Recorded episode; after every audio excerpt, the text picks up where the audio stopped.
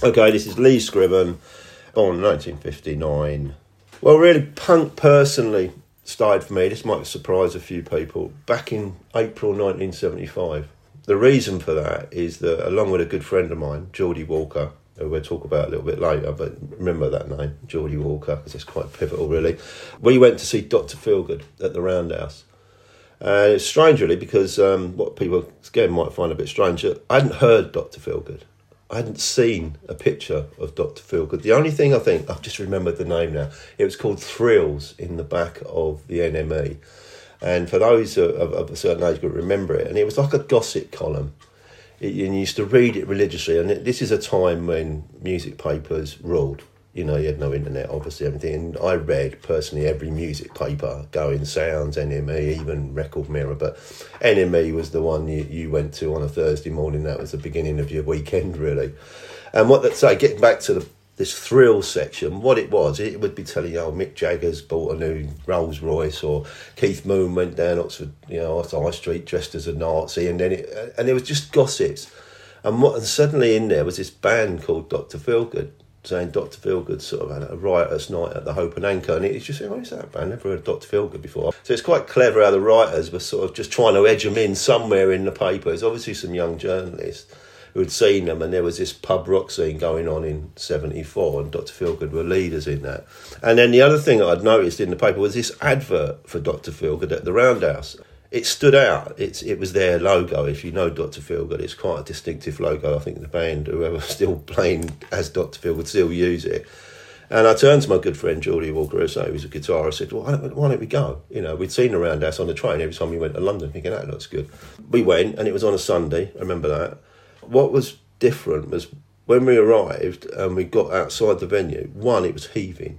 We didn't expect that. Just thought we were just going to walk in there was queues and the people were different to what the people were in Bletchley. There was already a look, a, different, completely different look. There wasn't many hippies. There was always hippies at gigs, but they always went. But there wasn't that many, and it was mainly a lot of young people, shorter hair. With, to explain it, probably like the Ziggy Stardust sort of cut, the sort of cropped mullet, but not a long mullet. But and they had cap sleeve shirts on and straight trousers. So there were me and Geordie standing there thinking we look fantastic in our great big 30 inch flares, three button. You know, I'm thinking, what, what's going on? So you had a sense that something was going on. And I say, go back, we hadn't seen Dr. Feelgood. We hadn't seen a picture of them, hadn't heard them. And there was a support band on who were quite good at that time. Some people might remember them as a band called Fumble. No big light show. Around us was just like the Craufurd Arms then, to be honest, the big Craufurd Arms. And the lights went down, and then there's and everyone just rushed in the room and you could just feel it. They'd obviously seen them, obviously, you know, and people were taking their jackets off and throwing them and whatever, and you're thinking, what's going on, you know, I mean, and then as soon as they came on, one, it was like, you visually, what the hell is this? And if you've never seen Wilko Johnson before in your life, it's quite a shock, you know, to see him and the way he held his guitar, and obviously the sound. And the place went absolutely bonkers. I mean, people, audiences of them days used to sit on the floor to watch gigs and then politely clap. No, this was mayhem. Absolute mayhem in a joyous way. And um, I think if you've seen that bit in the film of the Blues Brothers where they go to the church and he, you know, uh, John Belushi stands in and a big light comes down on him. I'm sure there was a light on me and Geordie just sort of going, oh, what is this, you know? So, you know, two and a half minute songs, three minute songs, really powerful. And it absolutely blew us away but we didn't say a word while the gig was going on. We were just transfixed in this vision and and the sound of it. So you know, I'd liked bands like um, Led Zeppelin, Pink Floyd. I didn't really like Pink Floyd that much, but you know, I appreciated what they were. Genesis, Stones, Who, and Rod Stewart's and the Faces. But by 74, 75, they'd really gone up their own backsides to be honest. And you, you couldn't really associate the music they were putting out wasn't as good as what they put out four or five or even six years ago, especially the Who and, and, and the Stones. And the point I'm probably I think people understand what I'm saying. They were unreachable. You couldn't really identify them anymore. You appreciated them, but they they didn't connect with you in, on an emotional way as the way Doctor Feelgood just had. So Doctor Feelgood at that point, it, I just sort of like swept the table. I didn't really want to know about the Rolling Stones and the Who. I'd sort of given up on them, even though I love the Who still to this day and the Stones, obviously. But at that moment in time, I brushed them aside, and it was like a steady drip then until perhaps the punk that people know, as in from that 75 through to 76, back in the night the Dr. Feelgood single come out, it nearly tried. You know, so it was proper underground. It was only the NME flying the flag for them, but they were bigger than what people were giving them credit for.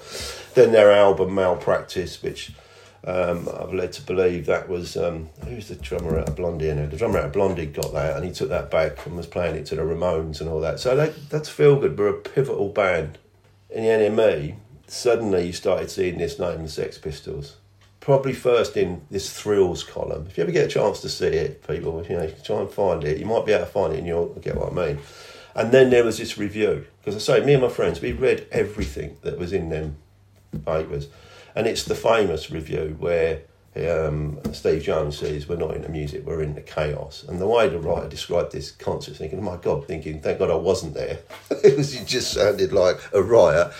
And again, from there on in, you you read the papers, but you were reading between the lines. You were seeing things about new bands' names popping up. Then another pivotal moment I felt in punk was um, Eddie and the Hot Rods releasing Gloria as a live track, and it includes I Can't Get No Satisfaction. And if you ever hear it, it is, it is fantastic. It had taken what, what Dr. Feelgood do and probably taken a huge amount of speed, I think, and just like livened it up. Very Ramonesy, if you get my drift. And that was suddenly they were like the hot ticket. That's now in '76, so it's gone from like seven, the summer of '75 through to I think that came out in August. The Damned came out as well, which I listened to, and that was really exciting. It didn't, but it didn't engage as much as it should have. It was a brilliant single, brilliant single. That was, the, I'm, I'm pretty, I'm sure I'm saying people shoot me down in flames if it is. The, I think it was the first British punk single. I'm not sure, but for me personally, this is my experience. Um, I was still into Eddie and the Hot Rods, and I'd read so much about the Sex Pistols. They were by that time there was interviews before they'd even got signed, and you could see the look of them. You're thinking, wow, these are amazing was, he was excited by the photography and the art and what was going on and what Malcolm McLaren was saying about all the old bands. You were laughing and it was like, yeah, yeah. What I was saying about you felt unattached and they become aloof, and they were saying it in in beautiful ways, very descriptive ways, that ways that you completely engaged with. And I remember going to Bedford and getting uh, really excited to get the Eddie and the Hot Rods album, and I think it's called Teenage Depression. And while I was there, I just went, "Oh, have you got? You haven't got the Sex Pistols new single by any chance, have you?" And they went, "Yeah, yeah." And I got it, and it's a black sleeve. If people know their know rock, I've just black. Went back, came back from Bedford, got indoors. I thought, oh, before I put the album on, I'll have a listen to this Sex Pistols. I just didn't know what to expect. You can't imagine what you're just thinking. Well, you know, I haven't seen them. I wasn't lucky enough to be in the London Select to see this band. I was thinking, okay, and then put it on. It was like, oh my god, okay. And then flipped it to the B side, which you always do. Oh my god, you know. And to be honest, I think I played about one track at the end Eddie Hot Rods album, just put it on one side and just kept playing it because it was, and as luck would have it, and I'm, I'm sure I might be wrong, memory, I'm 65 and memory can play tricks on you, but I'm, I'm convinced that that night they were on So It Goes. So I'd bought the single in the afternoon and if you know about punk, it was the fam- famous Manchester um, show, Tony Tony Wilson. It went national on certain. I think um, the Midlands ITV carried it on at some ungodly hour, up past eleven at night. But there they were. So the two getting the single in the afternoon, hearing them for the first time, and then lo and behold, literally eight hours, ten hours later, whatever, that evening, I've watched them for the first time, and I, I still say it's one of the most electrifying TV performances in rock and roll's history. You know, you can go back to uh, the Stones on Ready Steady Go, Who on Ready to Go, and Top of the Pops is never really that, but that was like that's it. You know, you know, it was an, an absolute again an epiphany. Yeah, the same as the, the Doctor Feelgood one, and and again then it was just that drip wasn't there. You know, the Clash were in the papers for ages, and they looked fantastic. There's no doubt about it. You wanted to look like Mick Jones and you know Joe Strummer because they had they had the, the punk look was really right on bang on fashion and their artwork. Bernie Rhodes, their manager, was a genius. That album came out and that was the soundtrack to the summer really that, that album. I still love that album to today. It's so cohesive, the symmetry of the sound and the and everything they were singing about was everything you wanted to sing about you know, it was you didn't want to sing about Dark Side of the Moons or however much I drink or whatever, you know, squeeze boxes. This was like from the street. I think punk means different things to different people. But for me, it just meant it, it wasn't the fashion. It was the music in a way. It was the look and it was the fashion. But more important than all that, I think what punk meant to me, there was no rules. At last, if you if you want to be in a band, then be in a band. You don't have to. You, you were sort of frightened by the greatness of the musicianship of people like Yes, Emerson, Lake and Palmer, the Stones. You think I can never do that, so I might as well not do it. Whereas on this scale, when you'd seen people like Dr. Feelgood and the Piss, I think, yeah, I can do that. Right, let's do it. And I love that that um, it opened up people and just made encouraged them to go off and do whatever they do, and not just in not just music. I think the punk ethos of that stretched in to the, the whole of the arts. You know, if you want to be a graphic designer, be a graphic designer. You ain't got to go to college, just do it. You know, and if you want to be a writer, do a fanzine. You know, and I think I think people like um, Jamie Reid, famous eyes for the, the Sex Pistols, Julie Burchill, obviously DJ John Peel, and um, Don Letts, the filmmaker. I think they were just as inspirational to the generation I was in at that time of in that kind of music as the bands. Because outside the bands, you could see people latching on and doing things they wanted to do as much as, as the bands were doing. You know, you could they were telling you really, and they were leading by example, the Buzzcocks and other, you know, make your own records. That's when I loved it. Before the, the big boys got in, and you know, put on your own gigs like we're, we're probably talking about. You know, don't wait for someone. You know, go and do it yourself. Hire a hall, do it in a back of a pub, do it back of a, anywhere you want to do it. Just go and do it, which I think is regarded. I mean, it must be the um, Bletchley, Milton Keynes' first ever punk band, and they were called the Fix, and um, I can't remember how I got the gig actually. That's a bit embarrassing, but know, perhaps they knew of me or whatever. But it probably came through a music shop ad or word of mouth. And they were called the Fix, and basically they were made up of the lovely family, uh, West Bletchley, uh, called the O'Hallorans. I'm still proud and pleased to be friends with to this day. And it's Glenn, Brent, and uh, Larry. Joe is a saxophone player, but he wasn't in there because it was punk. It wasn't. This was a punk band. Oh, it was a great band yeah, I loved it. I loved playing with him. Brent O'Halloran was a great songwriter, and Glenn was a, was the ultimate frontman. He he still is. He's got that charisma when he walks in a room, and he had it all. And they looked fantastic, and they were really funny guys. Just talking about doing gigs. You know, we couldn't. There wasn't really anywhere to play in Milton Keynes at that time in a traditional mode. There wasn't a, a Craufurd Arms, should we say, or Box and Hounds and that. You know, there were cover bands playing everywhere, but they weren't going to welcome Bletchley's first ever punk band. But locally, I was a regular, as I like my owl, at the Old Swan in Woughton. And there was a barman there called uh, Ball. And um, I ran it past, oh, we can't get gigs. And he said, well, you can play here if you want. I went, what? And they had this great pit in the Swan, and it's still there, the old Swan at Woughton. If you want to go and do some tracing, some punk history in Milton Keynes, if you go in the pub to the right, there's a pit where there used to be a little bar billiards table. We cleared that out, and what Bobby did was was a master stroke. Beer was quite expensive then, probably as expensive as it is now going into a pub, but he got a pills promotion. So he had pills at half price. The gig was not advertised, nothing in the papers, obviously nothing on the radio. It was all word of mouth. And um, it was absolutely fantastic. You know, we thought there'd be a few mates turn up, but it just seemed like the entire alternative society of Milton Keynes descended on the Swan. The barman was ecstatic. He must have made a fortune and we played in this little pit, and there was people there. You know, Russell Tofield was there, and Jay, and there was people are still. You know, we went on to become friends for a long, long time, and they were looking down at the band, you know, throwing beer at us and everything, which was quite funny because I think Russell Tofield threw a, sort of pint of beer over me, and I wasn't that that pleased at the time. But then it fell on my drum kit, and every time I hit my drum kit, it exploded with the beer going up the. So it looked like a stage act. And I thought, oh yeah, I like this. This is great. Thanks, Russell. You know, it was a really good night it's a fantastic time in music. We're talking sort of 79 and that, and punk was really starting to expand. It had say, gone from the three chord powerhouses of the Clash and um, the Sex Pistols, and people were really t- starting to musically I- expand. And I think Brent wanted to do the same, and much to my, you know, annoy not um, to me, I didn't want to. I still wanted to be the Sex Pistols and the Clash. So I, I, we left, you know, we left on pretty good terms. I was at the ump that I didn't want to do what I wanted to do, and he probably had the ump that I didn't want to do what he wanted to do, but we've stayed remained good friends. Then basically it was a, a lull really. I didn't do too much, um, and then uh, along came fictitious. I must adjust. I must adjust.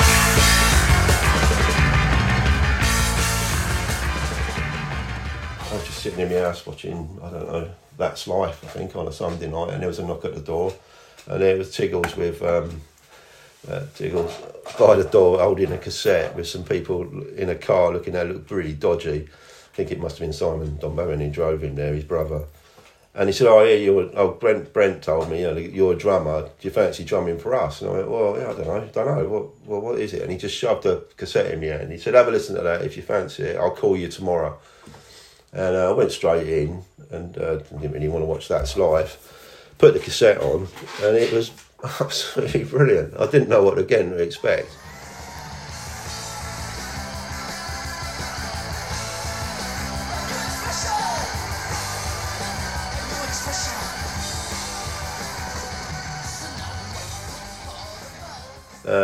Some of the songs you may remember, I must adjust, and um, I'm not sure if Whiteface Boys was on there, but it was enough to go, oh yes, please, because it was a bit, it was aggressive, and it was, and the lyrics were really good.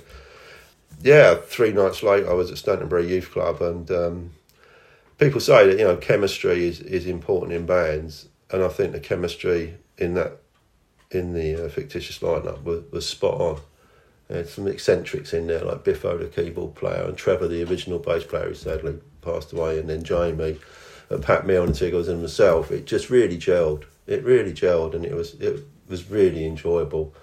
And then you know I got to experience things again I'd only ever dreamt about, i.e., going into a recording studio. I can remember going into the um, recording studio in Stony, where we all went I felt I was in Abbey Road, you know. Was, I, was, I was living the dream, you know.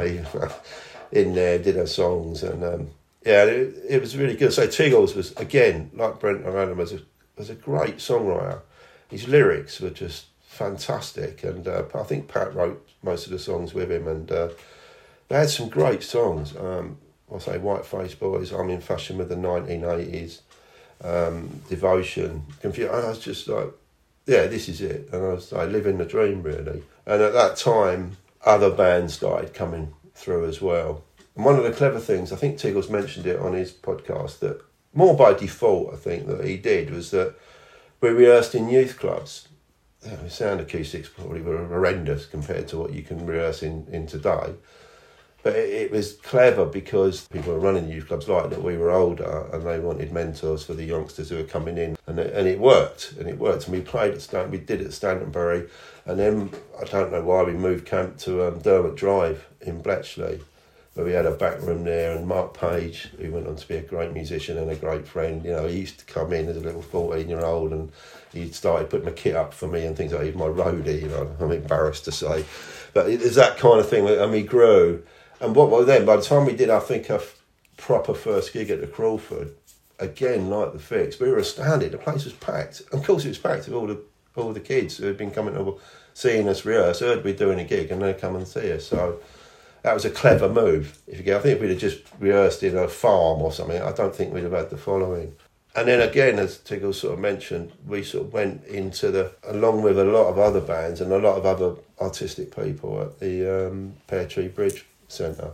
And that was great. There was about four rooms, I think. We all fought for one room. I think there was one room that was the best, deemed the best, but dancing counterparts as uh, the dancing counterparts came out of the fix transistors i think brent went from the fix to the transistors and then developed into the dancing counterparts and they were like royalty they were so good everyone was like oh dancing counterparts you know they're so good but you had to respect it they were brilliant you know they were still brilliant and they seemed to always get the best room and we had scrapes to to get whatever we could. But uh, great place, and I think Paul Salmon, a photographer, used to come in. So again, that, what I was touching on about people doing other things around, around the music, not actually being in bands, but being artistic around it. You, you felt it in the Pear Tree Bridge Centre. And then that great thing that the, the, police did, I don't think people forget really, it was the police, who were a bit punky at that time. You all knew they weren't really a punk band, but they, they wrote some good songs and had that sort of punk attitude when they first started. Proven by I think they came to play at the bowl and they donated a lot of money to the youth club to, to produce an album, which I thought was amazing. I still think that's a great thing that they did because it really, and you would know, and a lot of other people know, that really engaged us all. Suddenly we had something that we, you know, we all wanted to make a record. None of us could afford to make a record. It was still very expensive then. Recording was so expensive in the 70s. I don't know how Tiggles did it. I mean, he did record a lot. He must have used all his earnings to pay for it. You know, we all chipped in a fiver, but he must have paid for it all. So for the police to do that was really good, really good. And, um, and that was a great time, you know, because then we went off to London as fictitious. Um, again, you say you live in a dream, and you are living the dream sometimes when you're in a band. And uh, Tiggles had found this recording studio just off Carnaby Street. So we got on the train, got down to Carnaby Street, and it wasn't Trident Studios, which people might think it was. I wish it would have been, but great studio. But I, I was in a drum booth, and it's bigger than a toilet. You could just about get a drum kit in it.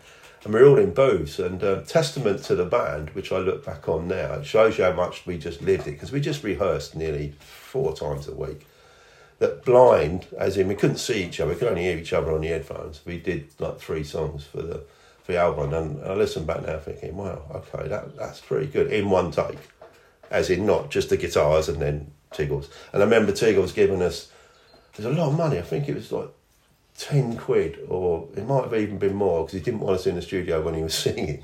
So he gave us 10 quid. And we, it was like Christmas. Yay, Biffo with 10 quid, you know.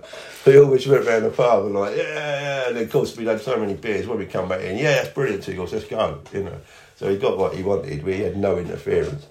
Um, and that was great, again, to, to have that experience of uh, getting on a train, going to London, yeah, it was West End, Carnaby Street, down a little booth in a brilliant studio was, you know, uh, I'm indebted for Fictitious for giving me that experience. And yeah, from there on in, the album came out, didn't it? And um, NA Pop, I think, stole the show quite rightly. And um, yeah, and uh, Dance Cabaret did well. And the Fictitious came out of it all right, I think, as everybody did. You know, it was great. Um, we, we were gutted we didn't get played on John Peel, but he can play everyone. And I understand why he was playing the other ones because they were better songs. You know, fair play to them. So that that scene, I think, really set the scene for Milton Keynes for, for many a year, really. I think for about 20, 25 years, you know. How people helped each other. Yeah, there was rivalries, as in artistic rivalries, but bottom line is if someone needed a bass amp for a gig, you lend them a bass amp, you lend them your drum kit, or, or you went and saw them.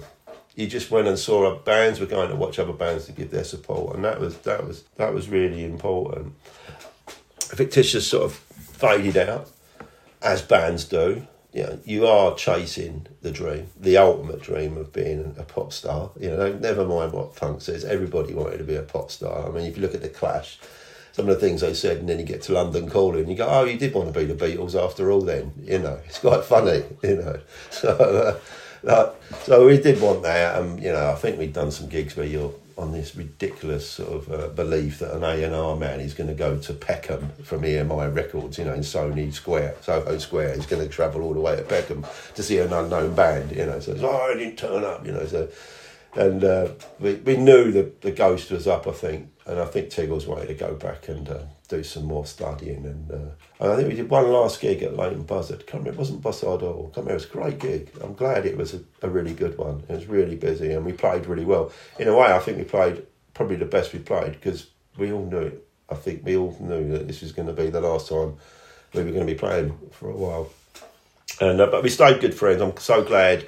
Some bands, I've read a lot of autobiographies, can have horrendous arguments and throwing people out of a van on the M1 on the way home from a gig and all that. And we didn't do that. I'm quite, I was quite pleased about that.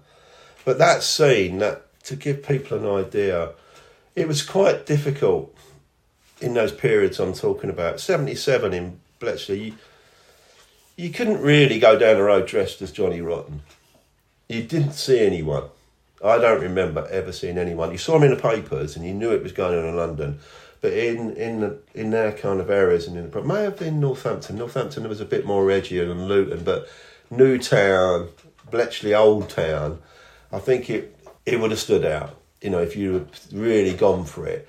But what you got, you first indication that people were in the same kind of culture you as the trousers. So if you saw people with straights on, it's like oh, okay, and you sort of gave them a nod. As you know, when you've got a mini car and a mini comes past, you put your headlights on so if you were walking down Queensway and you got and there was a guy in a donkey jacket, you think okay, and then and he obviously didn't have all long hair waving around, and he had all he had on was again below that was just some drain pipes. Yeah, you sort of go okay, so you you know, and you'd love to end up sort of meeting them in record shops. Record shops were and probably music stores, shall we say, absolutely vital because that's where you put your poster up to tell people about gigs, and that's where you heard about new bands being formed, or you know, someone, especially in Milton Keynes, because uh, you got to remember there was always an influx of people arriving. You know, I can remember Graham D just arriving on the scene like yesterday. I don't know, what was it, Potterspury answer Billy Bragg, you know, but he was a punk then. you can't imagine Graham D being a punk, but he was, because he had that attitude and he had a guitar and he started supporting gigs and as you had this influx of people, and that was the only way you could find out what was really going on. You know, the Gazette did some good stuff in the papers of the day. Now and again, they covered little stories, but that record stores and, and that there was never. I don't remember there ever being a fanzine until the spot arrived in the mid eighties, which is I find that quite surprising now. Actually, I might be wrong. Oh, there was "Don't Dictate," wasn't there, in Newport Pagnell? Sorry, I'll take that back. There was one. "Don't Dictate." Yeah, that was the one I did. Sorry, yeah, apologies.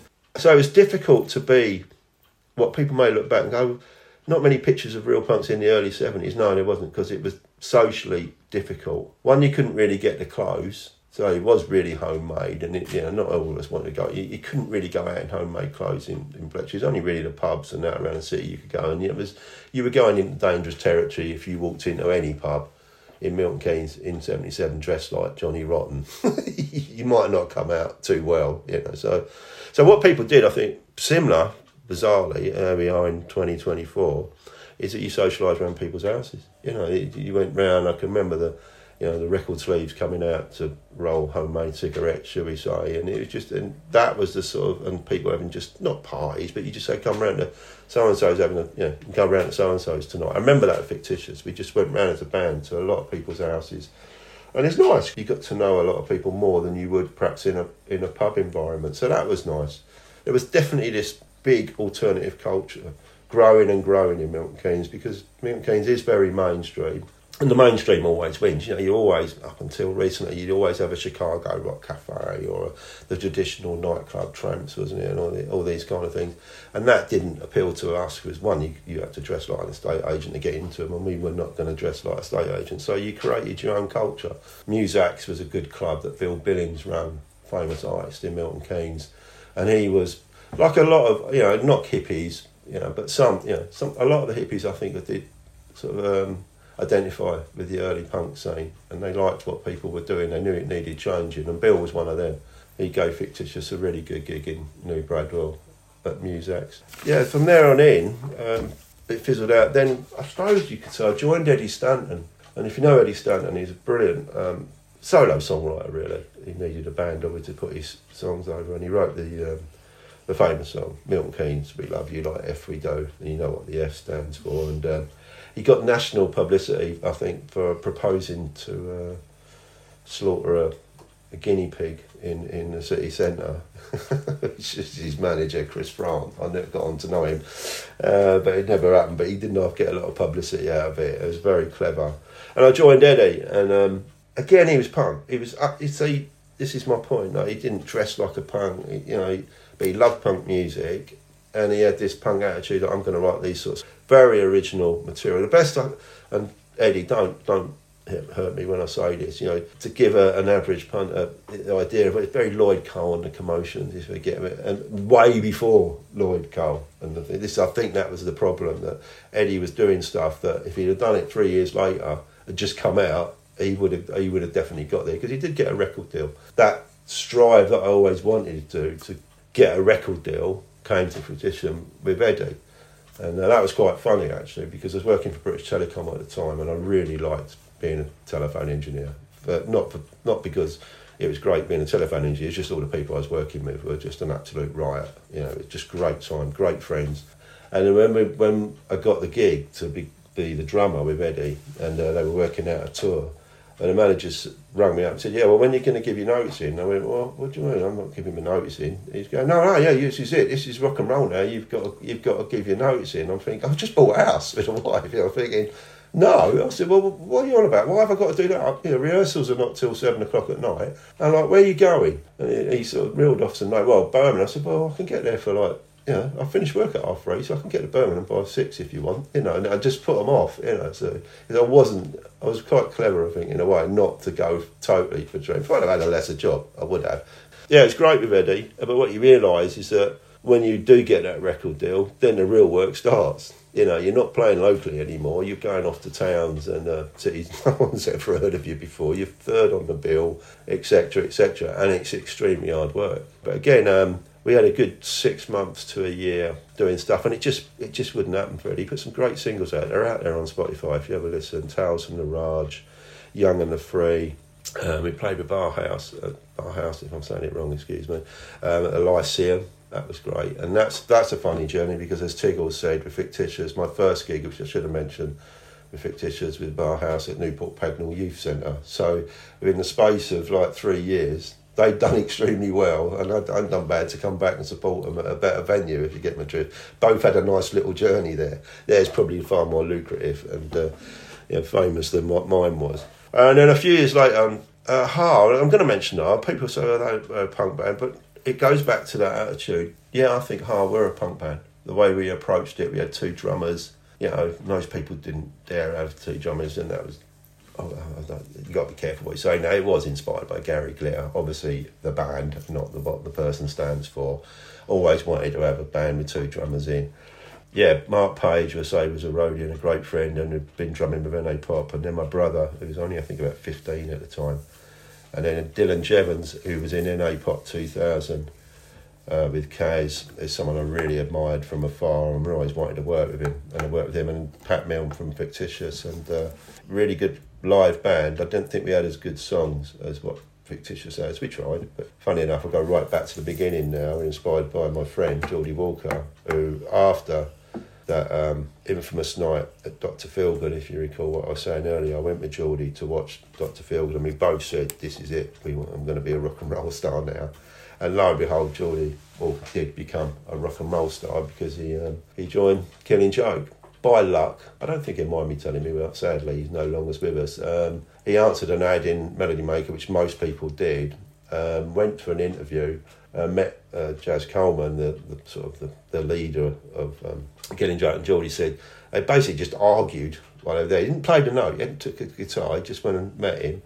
Um, they fell about laughing because he liked Sensational Alex Harvey band, who were quite big at the time, and they thought that was hilarious. And he thought, oh, I've blown it. And um, he had packed his bags. He was just living in a little like, um, that block of flats, and the block of flats only had a phone at the end of the hallway and he'd never used his phone, never answered his phone. He'd literally packed his bag, got his guitar, and he was coming home, and the phone rang, and it was Jaz. and he said, "Yeah, you're in," and that was it. That's how he got the gig. He hadn't even played a note. And Jaz sort of knew, I think, because he'd argued back, because Geordie was strong beer, so no, he, you know, he wasn't having it, and they weren't liking Zal Cleminson, and, and so he was giving it some. I said to him, "You're the only one who argued back," you know, gave a bit of stick. So we thought you'd be the right guy. And then he plugged in, and uh, off they went. You know, that remarkable sound, and it was very, you know, blew our heads off. You know, back here as me personally, you know, he was just I was in awe of him, and still am. You know, what he achieved. Yeah, so there it goes. So it's, um, yeah, and Har we were still in awe of Geordie. Pat was as well. I think he even dyed his hair the same and had his hair cut the same as Geordie. so uh, he had a lot of answer for Geordie. I think we were very influenced by Killing Joke, perhaps too much. And then the last one, now I know people are going to have a go at me, I think, and have a shout. I think the last, probably it's the last band I put together, but I think it was the ultimate punk band was the Blues Collective. Because we knew it was an 18 piece covers band. Ooh, you know, how dare he be a covers band? Basically inspired by the Blues Brothers. Yeah, there it is in itself. An 18 piece band, not doing it for money, not doing it to become famous, don't want a record deal, just want to have the crack. It really did. And, and we only knew how to play punk. We'd only been brought up on it. I should have known better because I was a bit older than the Dylans and the Mark Pages and Pat Milnes and Adrian Street, who was in it as well. But we, uh, the punk was still in our blood, so we were taking like classic soul songs. And we had Mike Jevons on bass of Exit Stars as well. You know, we were taking these punk um, soul songs, but we were playing them in a punk style. You know, just like really aggressive, really fast. Uh, our set was like the Ramones. We didn't breathe. You know, didn't no breath between songs. We actually installed our own bar on stage so we could get a drink quickly. So there was no delay in keeping the, the stuff going. You know, brass section, eight piece brass section. I remember George Webley, a famous um, local musician and entrepreneur, you know, fan- artist, fantastic guy, absolutely screaming at me, What are you doing? Why, why don't you just have eight people in band? I go, well, What are eight people? Why have eight people when you can have 18? You know. So that's where my sort of punk journey musically ended. But as I said earlier, the ethos of that 75 to 77 of, you know, what was the famous uh, here's three chords, go out and form a band. On the, Mark Smith wasn't it the, the great fanzine, the, the, the ultimate statement of. But what that was saying was really to me not about the chords. Is if you want to do something, go and do it. Just do it. Don't hang around thinking you're not qualified because you're obviously not. But do it, and that, that has stayed with me to this day. You know, I'm still lucky enough to be fit and able to make some films and write books. You know, I have no right to do that, and some people have seen my films and read my books and would agree. But at least I've done it. You know, I wanted to, I wanted to do it, and that's what I try and pass on to people. I find people, especially with the social media side of things, are very scared and very frightened of getting criticism because it can be fierce, but just take it. I think any true artist, and I, don't call myself an artist, just if you're going to do something, it, there's going to be good or bad either side of it. Just sort of learn to deal with it, and the more you do, and you always learn from any, anything you do. And I think that punk ethos is um, still with us and survived through decades. You know, I, I look at Stone Roses, Happy Mondays. To me, they were punk bands. Which is why I really liked them straight away. You could just tell there was they had an attitude, and they had a different way of approaching things. Um, Nirvana, you know, yeah, punk band. Yeah, they were signed up. They were American. They were massive huge, but underneath it all, they were the Ramones. Yeah, yeah, they were just brilliant. They brilliant sound. Yeah. And um, even Blur, really, Oasis. Again, Oasis definitely had that punk attitude. Blur had perhaps a slightly one, but still they wanted to be in control. You could go on, I suppose. Arctic Monkeys, and I think in the world we're living in now, I might just I was just knocking it a little bit. You know, social media, Spotify, YouTube, I mean, home recording. I don't think there's anything to prevent anyone from you know artistically expressing themselves. Uh, oh, that's great. You know, I wish we'd have had Spotify around for them days. We might have a fictitious album now to listen to. You know, or whatever. Because once you put something on Spotify, it's there forever. You know, people might knock these some of these. Uh, social media platforms, but I think it's how you use them, and I think they're, they're a great tool tool for people. So uh, really, my uh, my memories and great memories, punk punk, you know, the punk days in this, in Bletchley and uh, around Milton Keynes. So thanks.